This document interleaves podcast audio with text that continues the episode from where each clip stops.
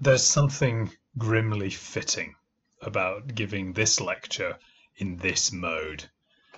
It's a distanced, make do second best way of lecturing, which is all too appropriate for a British historian talking about Irish history. In Britain, and especially in England, the smaller island to our west is generally an afterthought.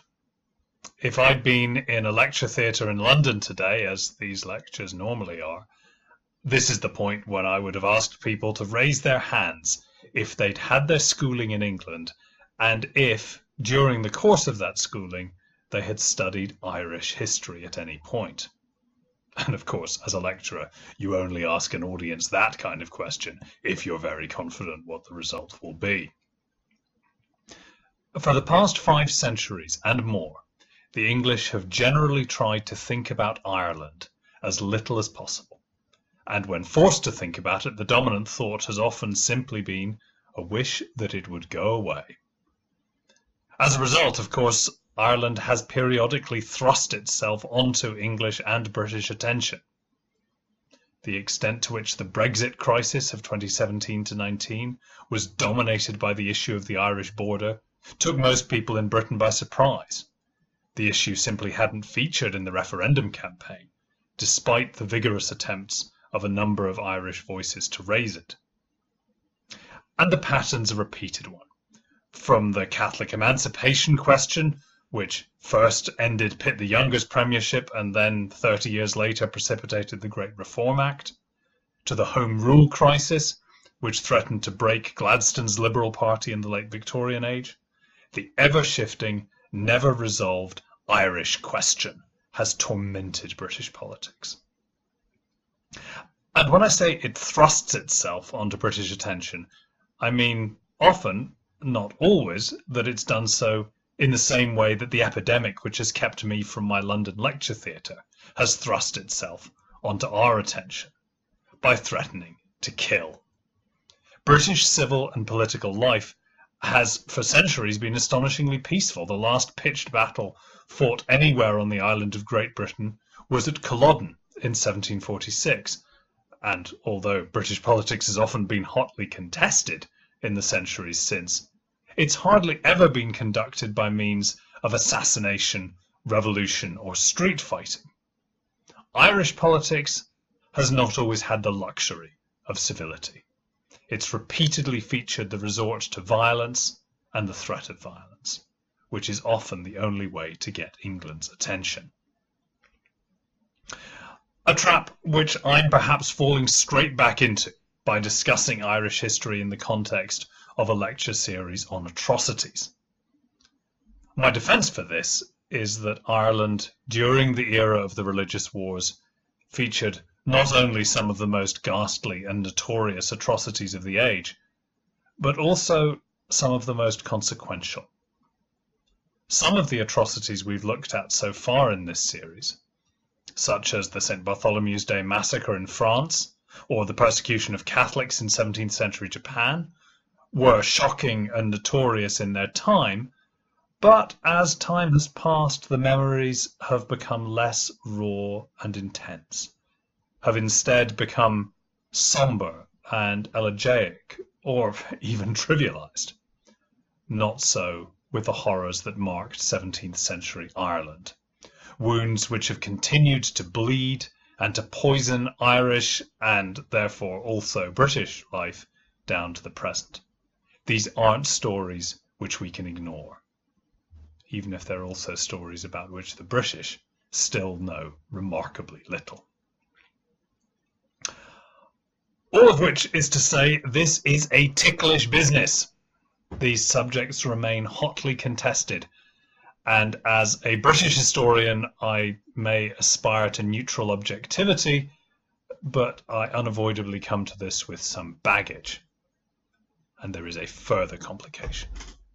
In most of the lectures in this series, we've been focusing on an atrocity in which a single religious community is the victim, whether that be the Jews in the Spanish Inquisition, the Protestants in England or France, or Catholics in Japan. But Ireland is a land of competing atrocities. In particular, today I'll be focusing on two events. The Irish Rebellion or Rising of 1641, which became notorious for the deaths of large numbers of Protestants at Catholic hands, and the massacres at the towns of Drogheda and Wexford in 1649, in which a great many Irish Catholics were killed by Oliver Cromwell's English Protestant army. My reason for doing this, I must emphasize, is not to suggest that these two sets of events balance each other. Atrocities don't work that way. They do not justify, they do not obscure one another. Those of us who might want to be, or might want to seem to be, impartial shouldn't fall into the trap of claiming these two events as equivalents. The point rather is that they've both served similar purposes to the communities who've cherished their memory and used them to build narratives of victimhood and grievance to justify ongoing violence. In both cases, those narratives have a real foundation, and in both cases, there's also exaggeration and special pleading, but not in the same way and not to the same degree. First, a little background. Ireland was invaded by English lords and then by the English King Henry II in the 1160s and 70s. And Henry and his successors styled themselves Lords of Ireland, a lordship bestowed on them by Pope Adrian IV, who, by a remarkable coincidence, is the only Englishman ever to sit on the papal throne. Until the 16th century, however, English control over Ireland was mediated and incomplete. The island was split between a so-called Anglo-Irish population, descended from the 12th century settlers and based in Dublin and several other towns, and a Gaelic Irish population who dominated the west and north of the island in particular, and who lived in a manner that the English regarded as wild and barbaric. No matter, of course, that this was the culture which had preserved Christian civilization in the wake of the collapse of the Roman Empire and which had re evangelized pagan Anglo Saxon England from the 6th century onwards. The island's ruling class was a mixture of Anglo Irish and Gaelic Irish nobles, with great families like the Butlers and the Fitzgeralds moving seamlessly between the two worlds. The long term arrangement with the English crown was that this ruling class would pay their English lords fealty and a degree of obedience, and would pose no threat to them. In return, they would largely be left alone. In the early 16th century, the Fitzgerald Earls of Kildare served as Lords Deputy of Ireland, very much in this mould. Now, in an age when the Tudors, like other rising European dynasties, were tightening their control on unruly peripheries, this arrangement would probably have come unstuck anyway. But in the early 1530s, a grumbling long-term problem suddenly became acute when King Henry VIII renounced his obedience to the papacy and declared himself supreme head of the English Church. While this was unfolding in 1534, the Earl of Kildare was arrested and his son raised a rebellion against Henry in the name of loyalty to the Pope briefly laying siege to Dublin. The rebellion was suppressed, but it was a sign of what was to come. Both sides of the old settlement, in which the English pretended to rule Ireland and the Irish pretended to obey, were breaking down. After that rebellion, a parliament in Dublin obediently copied the English legislation on Henry VIII's newly claimed title and powers but this move, like virtually every other English policy towards Ireland for the following 500 years, failed decisively to solve the emerging Irish question. One immediate problem was that Henry VIII's title, Lord of Ireland, had originally been bestowed by the Pope, which for a king who now declared that the Pope was Antichrist was a little awkward. In 1541, a new and shrewd Lord Deputy, an Englishman, not an Irishman. That was itself a sign of the new era. This Lord Deputy made a bold new attempt to turn nominal English rule into reality. The centerpiece of this was that an Irish Parliament declared that Ireland was now a kingdom in its own right, and that Henry VIII was its king. It was a new title. In theory, Ireland was an independent sovereign kingdom equal in status to England or to any other realm in Christendom. It just so happened that the same person was king of both Ireland and England, rather as if the modern Irish Republic were to choose Boris Johnson as its Taoiseach while otherwise retaining its constitutional structures. Or, indeed, as if the modern UK chose Donald Trump as its Prime Minister. But, as those examples might imply, the independence was largely an illusion. Ireland was a client state, a dependency of England, which was permitted as much jurisdictional independence as suited London's interests. Its kings were absentee rulers. No lord or king of Ireland set foot on Irish soil between 1399 and 1690. The most grating symbol of this fictional independence was the notorious Poynings Law, a statute passed by an Irish Parliament in 1494, which in effect gave not only the king but also the English Privy Council full control over the Irish Parliament's business.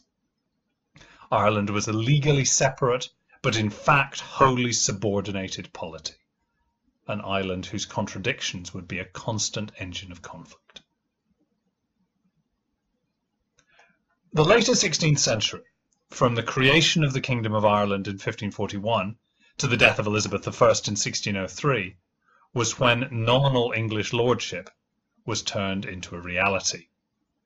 Partial or ambiguous loyalty was no longer enough, especially not in the era of religious wars, when Protestant England became alarmed, and its Catholic enemies excited, by the possibility of using Ireland as a springboard for the invasion of England. The obvious way to prevent this would have been to plant the Protestant Reformation firmly in Ireland. And some English churchmen, most notably Thomas Cranmer, the Archbishop of Canterbury in the middle of the 16th century, were genuinely committed to that project.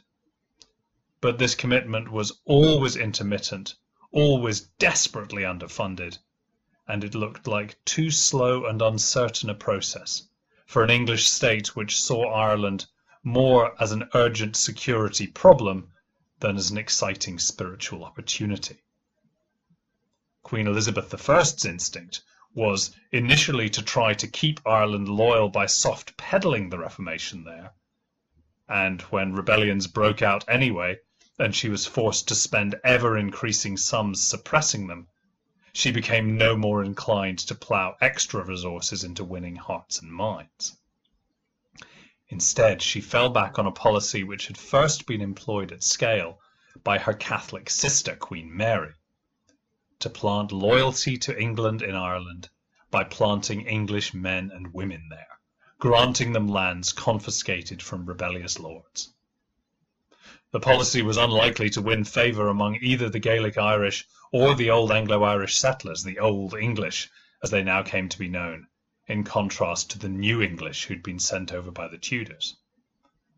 But plantation did establish groups of reliably loyal subjects across the island, and at almost no upfront cost. By the 1580s, the lines were hardening.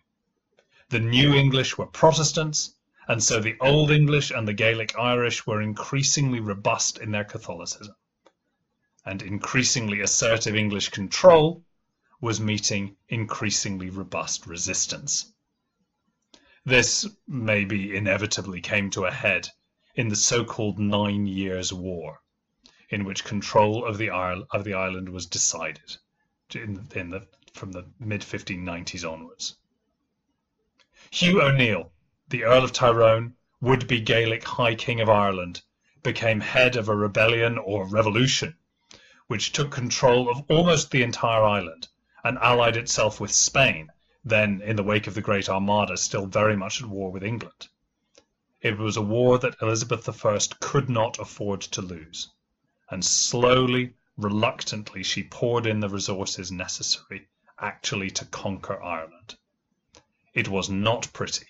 Systematic destruction of crops using starvation as a weapon was central to the English strategy. But it worked. And when the Spanish did try to intervene, they ended up forcing their Irish allies into a dangerously exposed position and precipitating the most decisive English battle victory of the war. O'Neill himself finally surrendered in 1603, a week after Elizabeth I had died, to be succeeded by her Scottish cousin, King James VI. James now found himself king of not two, but three formerly independent realms Scotland, Ireland, and England. And the tensions which that triple role forced on him and his successors are fundamental to the whole story that followed. Turning victory over a violently subdued population into a lasting peace was tricky and James reached for the traditional tool, plantation. Ulster, the northernmost province of Ireland, was the heartland of O'Neill's support, and it was the least anglicised, most Gaelic region of the island. So naturally it was here that the new plantations were sent. In 1609, half a million acres of land in Ulster, confiscated from former rebels and other Gaelic lords, was made available to English settlers. The City of London formed a company specifically to support the plantation effort, one long-term result of which was the refounding of the small settlement of Derry with a new prefix, which has only partly stuck. But in fact, English settlement was disappointingly slow.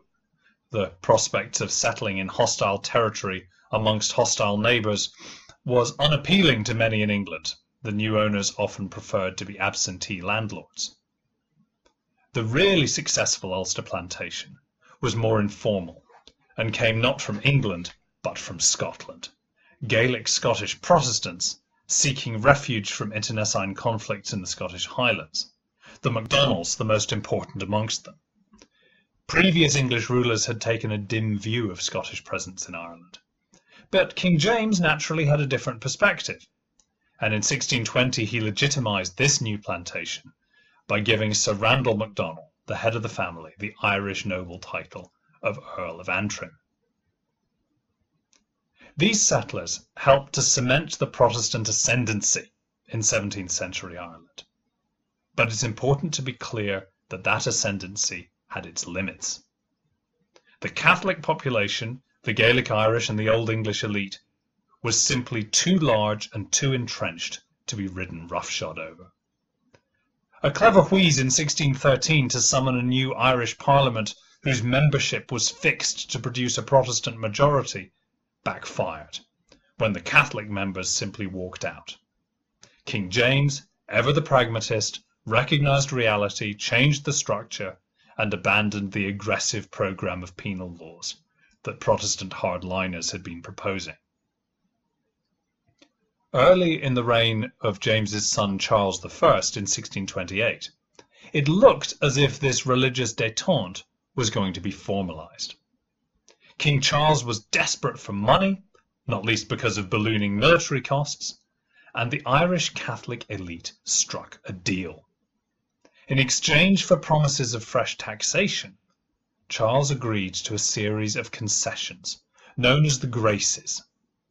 Specifically, the seizure of Catholics' land would stop, fines for failure to attend Protestant worship would be ended, and the requirement to take the oath of supremacy, which renounced the authority of the Pope, would be lifted. Charles promised to relax the enforcement of these laws immediately and to support their full repeal the next time an Irish Parliament met. From a king whose wife was a French Catholic princess, it looked like a deal that might hold. Unfortunately, creative and pragmatic compromise was not Charles I's strong suit. When an Irish Parliament eventually assembled in 1634, under the presidency of the new Lord Deputy, Thomas Wentworth, a bulldozer of a politician, it turned out that his support for the king and the Protestant cause was not tempered by subtlety. Wentworth in effect tricked the Parliament. He extracted the taxes and then reneged on the promise to pass the Graces into law. He spent the rest of the 1630s aggressively promoting the fresh plantation of Protestant settlers in the western province, western province of Connaught and extracting as much taxation from the whole island as he possibly could. The Wentworth regime was not popular, but it was forceful and it was stable. What unravelled it was the crisis that was beginning to unfold on the other side of the water. In 1637 8, Scotland rose in rebellion against King Charles's religious policies. And reluctant to summon an English parliament to fund his counterattack, Charles was casting round for whatever support he could find. In 1639 he summoned Wentworth back to England to help with the unfolding crisis, wanting such a loyal and forceful servant at his side, and also thereby leaving a power vacuum in Ireland. Anyway, the Scottish crisis turned out not to be susceptible of Wentworth's kind of solutions.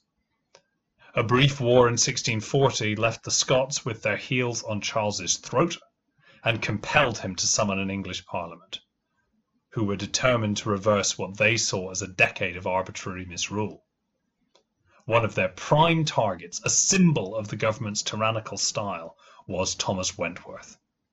He was attainted for treason, and under excruciating pressure and to his own lasting regret, King Charles accepted Wentworth's execution in May 1641. Irish observers watching with fascinated horror as events unfolded in England saw two things clearly. First, Ireland was not going to get Wentworth back. And second, the emerging new regime in England was far more aggressively and indeed paranoidly Protestant than Wentworth had ever been. It seemed all too likely that Ireland's power vacuum would soon be filled. So, with hindsight, what happened on the 22nd of October 1641 should not have been as surprising as it was. On that date, there was a coordinated series of risings across the island aimed at Protestant planters and other New English centres of power. The attempt to take Dublin failed, but in the other initial heartland of the rising in Ulster, it was quickly successful. It now seems clear that the initial rising was planned by certain members of the Old English aristocracy and that it was, as they say, a continuation of politics by other means.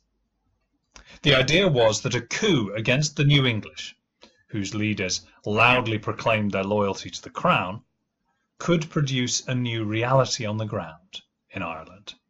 That a weakened Charles I would be forced to come to terms with the rebels. The result would be to secure the graces and maybe some further tolerance for Catholics there was talk of repealing Poyning's law. It would be quick, it would be clean, it would be as bloodless as possible, and it would all be thoroughly within the political realm. Unfortunately, the rebels proved unable to stick, to stick to the script. If they'd succeeded in taking Dublin in that first wave, it might have been different. But as the rebellion turned into a series of local battles, the aristocrats' agenda was overtaken by the preferences of the levies and retainers who were fighting for them. Catholic Irishmen whose resentment of the Protestant planters had been brewing for decades. Catholic clergy, especially the Franciscan friars, were preaching up a storm against the settlers, advocating driving them out of the island, or worse. And so, in the first stage of the rebellion, the settlers faced a wave of fury. But fury mostly aimed at, aimed at expulsion. They were driven from their houses, their lands and goods seized, they were mocked and humiliated, but at first they were not generally killed, aside from a few cases where specific resentments or local grievances made matters worse. And in some cases, some settlers were treated with considerable care and restraint.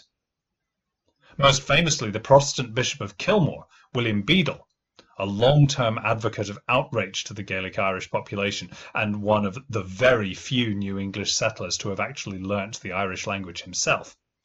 Bedell was put under house arrest, together with his family, by the rebels, but they were not otherwise mistreated. And when Bedell died of disease early in February 1642, the O'Reillys who were holding them permitted Bedell's son, who was also a Protestant clergyman, to use the Protestant rite for his father's funeral.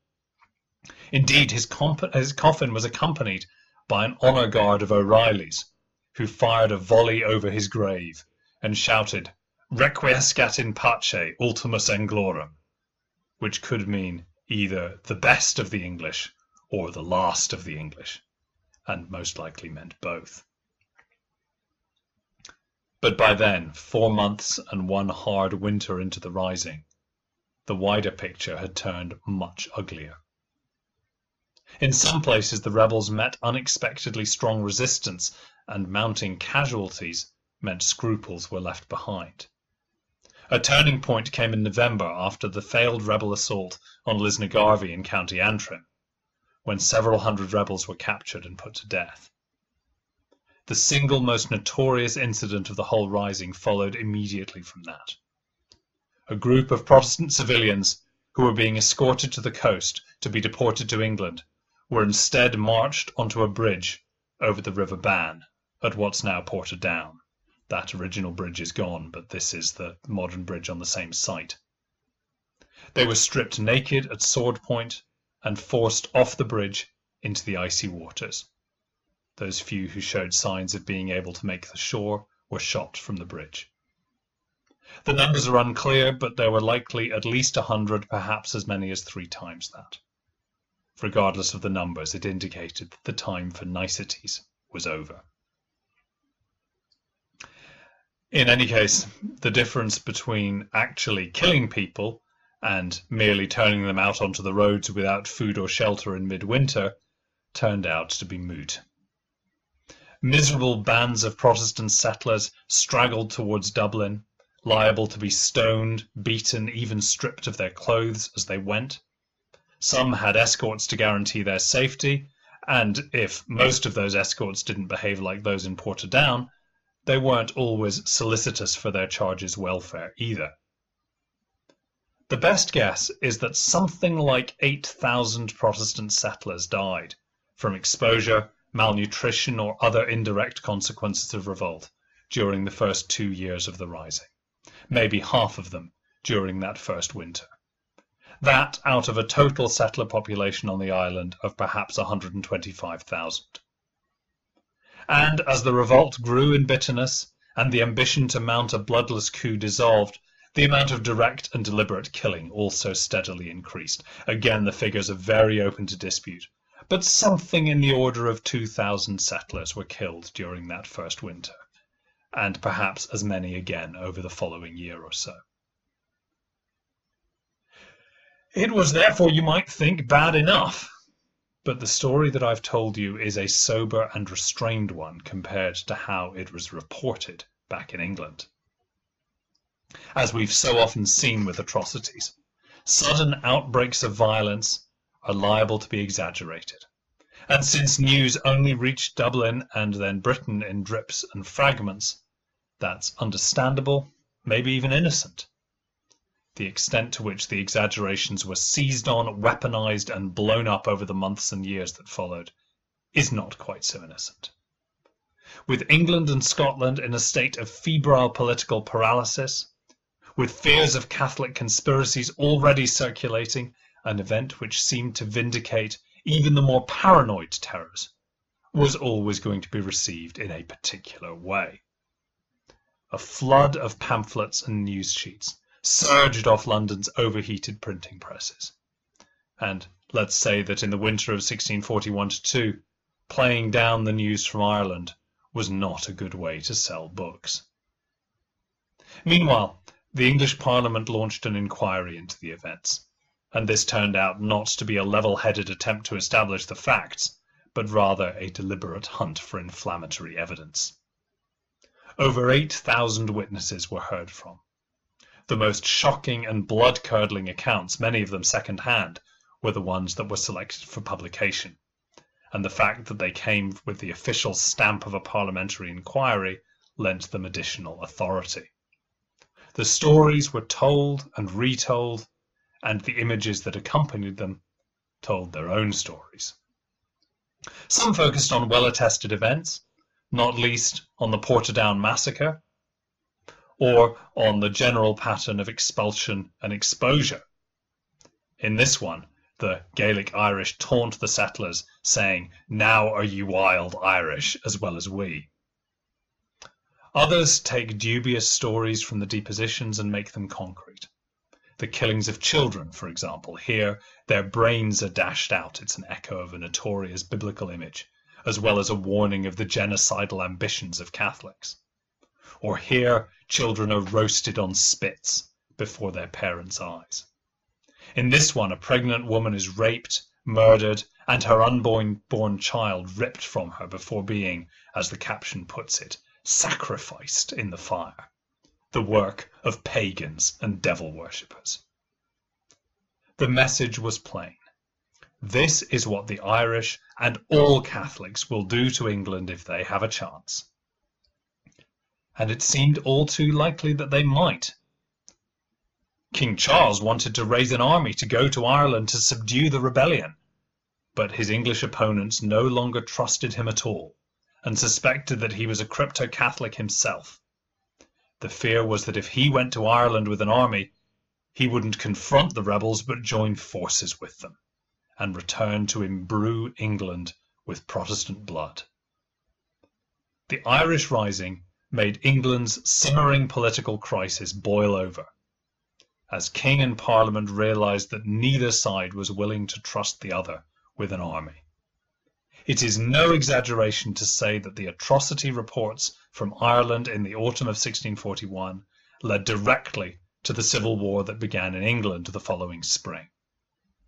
It's only a slight exaggeration to say that the English Civil War was fought in the most immediate terms over the question of who had the right to suppress the Irish rebellion. That at least would explain why the barrage of publicity about the atrocities kept coming, even as England's own civil war ought to have provided more than enough news and blood to keep the print shops busy. In 1646, the year of Parliament's victory in the First Civil War, Sir John Temple produced this official history of the rebellion, which put the total death toll amongst Protestants in Ireland during the Rising at 300,000 against, let's remember, a total Protestant population of 125,000. Mistakes are made with numbers in the heat of the moment, but after four years of evidence gathering, this mistake was a stretch. And yet the claim was repeated when Temple's account was reprinted in 1679, in 1698, when it was reprinted five times during the 18th century, including immediately after the Jacobite risings of 1715 and 1745, and on through the 19th. An edition even appeared during the Home Rule crisis in 1912. When a falsehood continues to be repeated, despite being plainly wrong, there's usually a good reason. Typically, it's a claim that has what we nowadays call truthiness. That is, it feels true to a particular audience even if it's not factually correct. And so it is with the atrocity stories of the Irish Rebellion. They became a myth, perhaps the founding myth of Irish Protestant identity. The anniversary of the Rising was commemorated with marches, sermons, demonstrations for centuries, like that other great act of Catholic treachery, the Gunpowder Plot. It was never to be forgot. But to Irish Protestants, its meaning was that they were permanently living in a building filled with gunpowder. Their neighbours, who hugely outnumbered them, had once suddenly and viciously turned on them. They might do so again, the message was, if they were to let their guard down even for a moment. It was, and to some extent even now remains, the proverbial predicament of the man who rides a tiger. There's no way to reach safety. There's no reconciliation to be had. at best there is only eternal vigilance. It made idealistic projects of conversion and coexistence look naive to the point of ridiculousness. And it ensured that the fundamental relationship between Ireland's Catholic majority and its Protestant minority would remain one of profound fear and suspicion. That all future atrocities on both sides would be weighed against and interpreted through that history. The banners and murals of modern Irish Protestantism still hark back to it. When Ian Paisley was asked to explain the modern partition of Ireland, his explanation was to say simply 1641. As so often with atrocity stories, the real damage is done not so much by invention and exaggeration, though there was certainly that, but by selection. The 1641 Rising and the killings that immediately followed it have lived long in Irish Protestant memory. The decade of war that followed, not so much.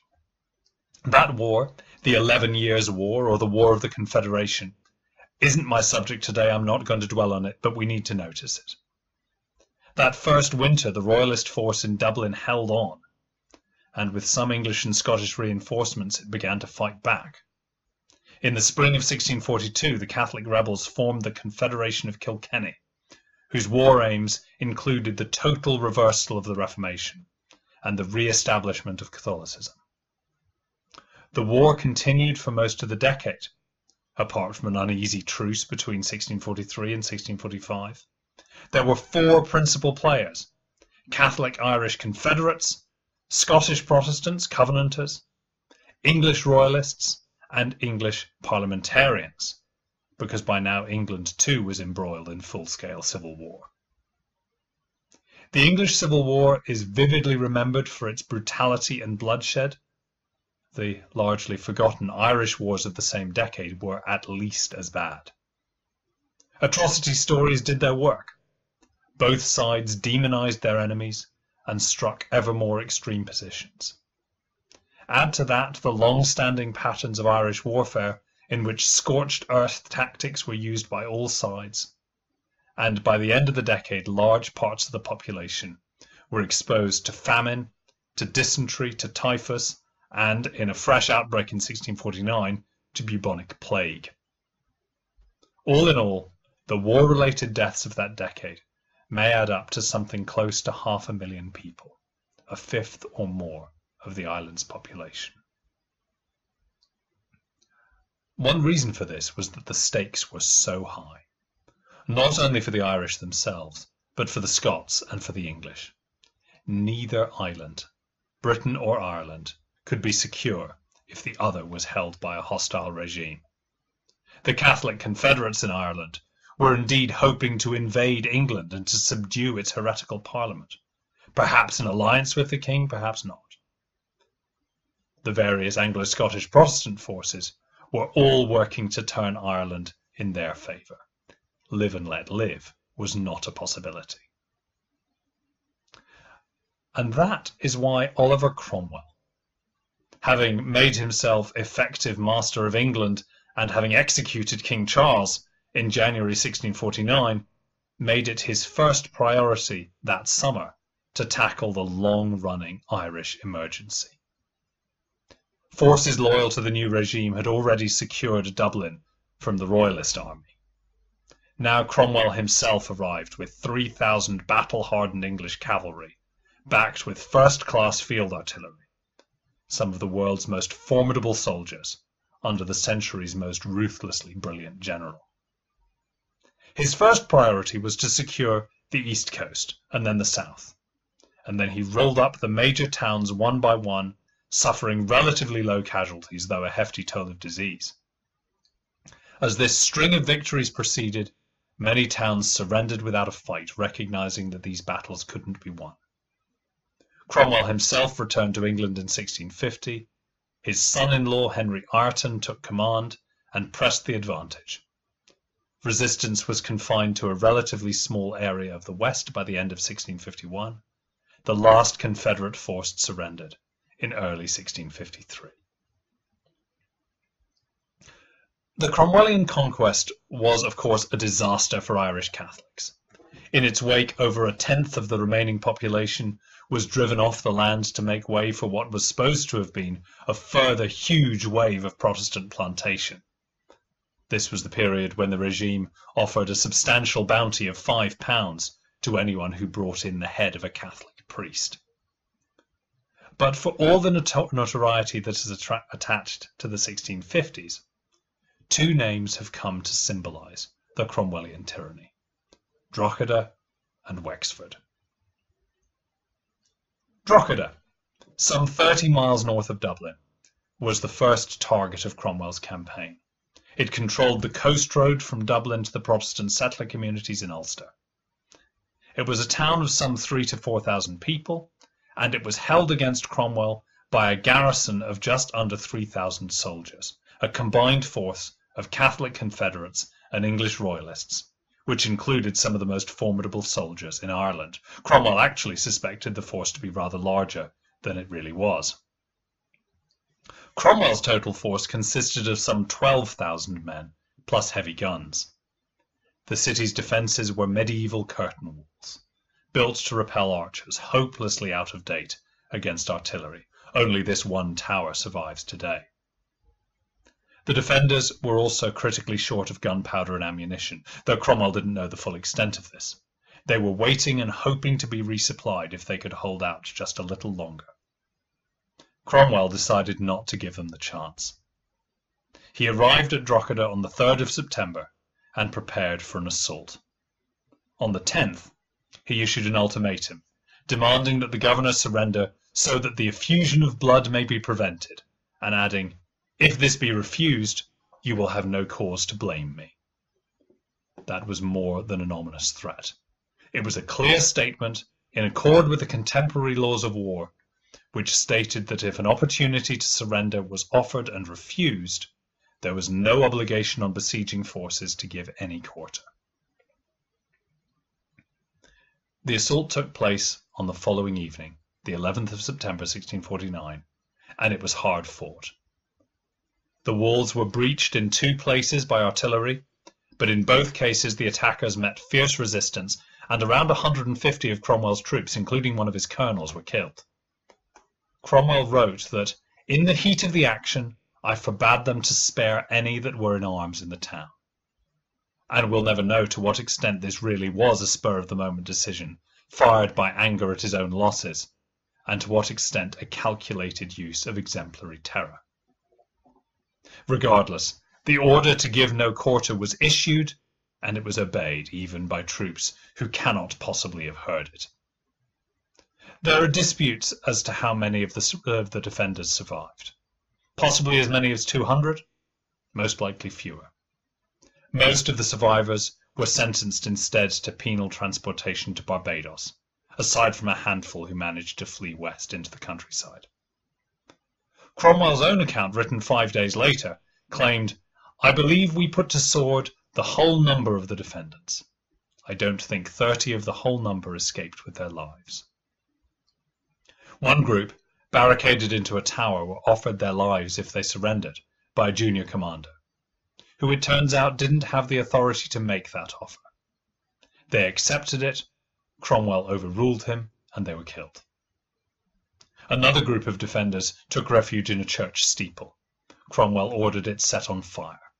Some thirty of them died in the steeple, the remaining fifty odd fled outside and were killed as they emerged. Civilian casualties at Drogheda are a different matter. Cromwell claimed that many inhabitants died, whatever that means, and one of his military chaplains estimated up to 800, but most modern historians reckon the number may have been somewhat lower.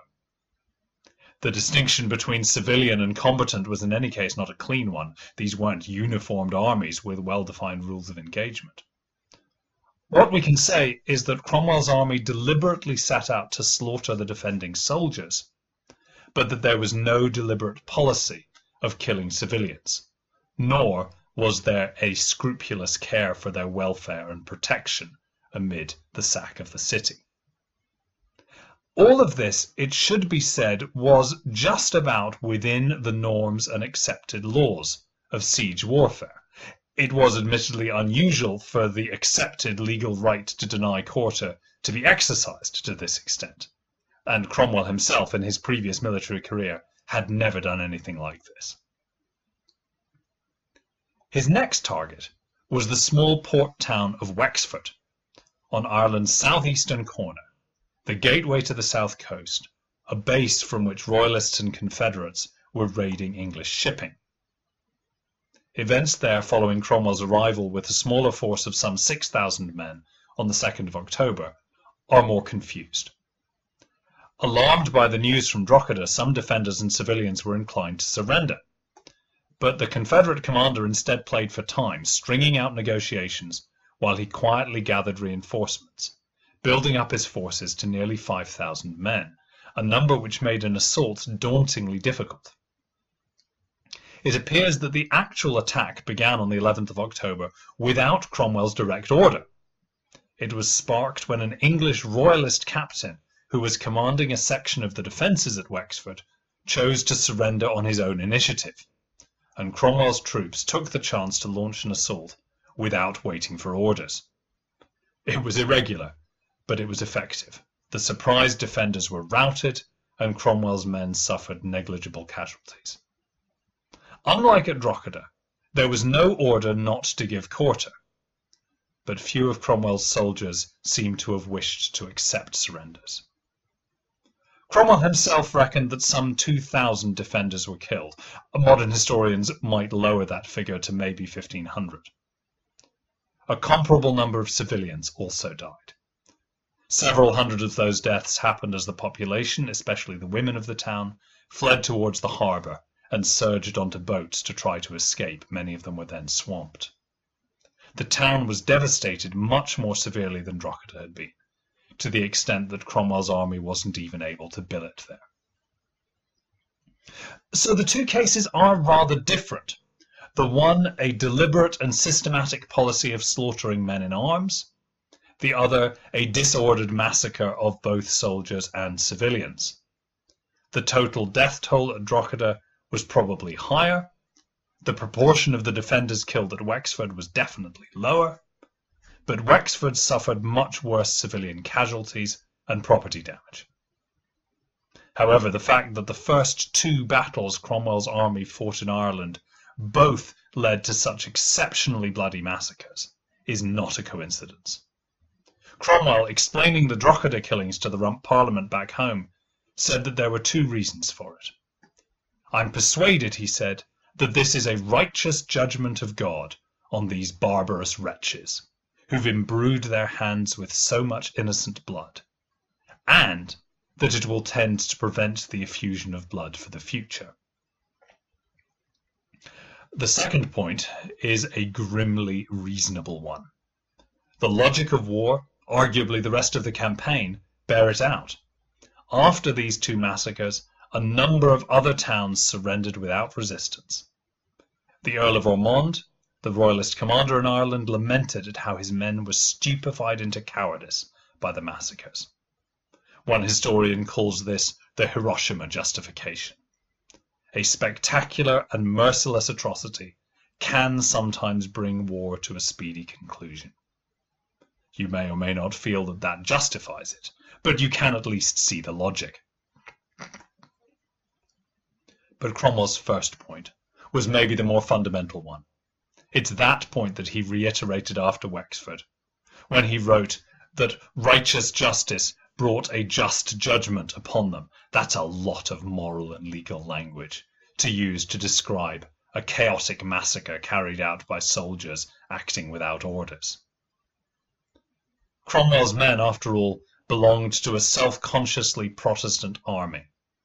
They were holy warriors who for eight years had been fed stories of Irish atrocities, about this running sore of a rebellion, which they were at last in a position to avenge.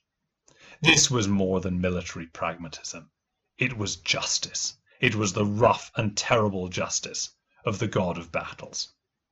Wexford was an even better witness to this truth than Drogheda, for there it wasn't even an order. It was simply how events beyond anyone's control had unfolded. For Cromwell, that meant it was plainly God's will. We might be inclined to ascribe it instead to how an army, fed on atrocity stories, hardened by a previous massacre, convinced of the treachery and inhumanity of its opponents, will inevitably behave, especially since the forces restraining 17th century armies from atrocities in captured cities were never very strong. And look too how Cromwell's comment blends two different reasons for seeing the massacre as just. There's his specific claim that the blood shed by Irish Catholics had earned this recompense, and also the underlying conviction, centuries old, that the Irish were barbarous wretches, savages who could only be dealt with in one way. As usual, Cromwell's military judgment was shrewd. The ruthlessness of these two sieges very likely won him his victory more swiftly and enabled him to return to England himself in 1650. They also made 1649 and the two names Drogheda and Wexford as notorious as 1641. This is a decade with something for everyone. In modern times, the sense that those massacres are an indelible stain on Cromwell's reputation has grown. He's no longer the hero of constitutionalism, whose Victorian Whig admirers erected a statue to him outside the Palace of Westminster in 1899 in the teeth of Irish nationalist objections. Nowadays, it's routine instead to describe Cromwell as a war criminal, except, of course, amongst Irish loyalists who still celebrate him as a liberator. But this is about much more than one historical figure's reputation. As with the stories told about 1641, many Irish and Catholic accounts of the two sieges are exaggerated, they tend to inflate the numbers of dead, and to turn complex and confused military encounters into simple morality tales. But once again, there's a certain truthiness in this. The reason that Drogheda and Wexford have endured in Irish memory is that they are symbols of a wider truth. And if the symbols themselves don't always fit that truth, the wider truth is itself, I think, beyond dispute. That for centuries, the English in Ireland and Ireland's Protestant establishment have regarded Irish Catholic lives as cheap and have seen the island's Catholic population as a problem to be suppressed or driven out, not as potential converts, and certainly not as equals. In that sense at least, 1649 and 1641 have both served their purposes. Each side has ample justification to see the other as barbarous wretches. So when it comes to Ireland's many atrocities, and there are plenty more, you pays your money and you takes your choice. But that's a bleak note to end on, so let me add one more element. Nowhere in Europe have historical wounds been kept open and bleeding more copiously than in Ireland. But even in Ireland, they can heal. Four years ago, in 2016, we marked the centenary of the Easter Rising, the doomed quixotic rebellion by a handful of Irish Republicans in Dublin during the First World War, which ended up triggering the Irish Civil War, partition, and the creation of the Irish Free State, the forerunner of the modern Irish Republic. The 50th anniversary of the Easter Rising in 1966 was a celebratory nationalist festival whose themes were the heroism of the Republicans the romanticism of their doomed struggle, and the bloodthirsty brutality of the British response. The commemorations 50 years later in 2016 came from a different world. Commentators and popular histories in Ireland picked their way through the grim ironies of the Rising, offering understanding of how it appeal, appeared to all sides without feeling the need to justify any of them. In general, treated the event as a hugely consequential tragedy rather than as a unifying myth. The partial resolution of 30 years of civil conflict in Ireland, a transformed economic and political relationship with Britain, not least Queen Elizabeth II's transformative state visit to the Irish Republic in 2011, had apparently made something new possible that history might be allowed to be history. That transformed outlook is not guaranteed. We've seen in the past year how easily old ghosts can be stirred. As long as 1641 and 1649 are remembered, old fears and hatreds can easily stir again.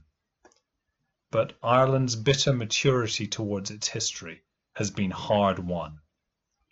Even as its larger neighbour to the east continues to remain blithely and wilfully ignorant on the subject. Instead of the mirage of justice, that maturity offers a simpler possibility from which much of the world might learn that the many victims of Ireland's atrocities might be allowed to rest in peace.